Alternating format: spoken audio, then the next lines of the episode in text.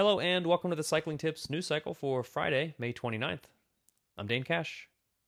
Your story of the day in an attempt to ascend the elevation of Mount Everest for charity, Emanuel Buchmann racked up 8,848 meters of elevation gain in under 8 hours on Friday.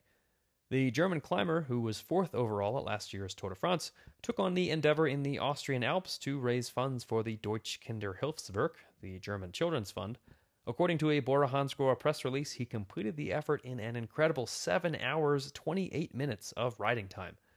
Buchmann's attempt has not been confirmed as an official Everesting record, however, due to the total elapsed ride time being closer to 7 hours 52 minutes, and the fact that he appeared to compile a small part of his vertical gain on one face of a climb before taking on the other side eight times to rack up the remainder, an official Everesting attempt requires all vertical gain to be accrued via repeated trips up the same stretch of road.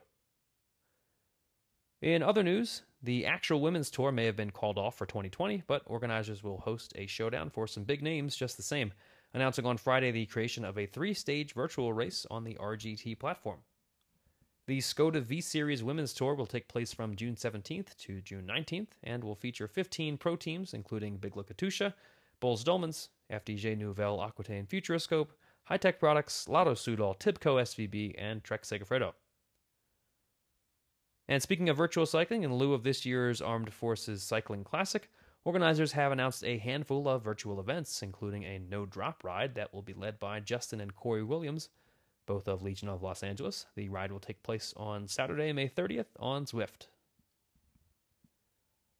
Rising talent Jasper Philipsen is planning to make his Vuelta España debut this season, he said in an interview with Het Laatste Nieuws.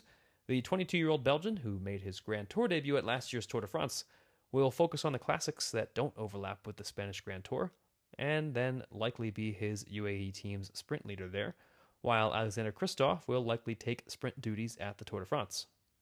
And apparently responding to rumors suggesting that his squad's sponsor EF Education First will be pulling out of the sport, EF Team CEO Jonathan Vaughters took to Twitter on Thursday to clarify the team's situation.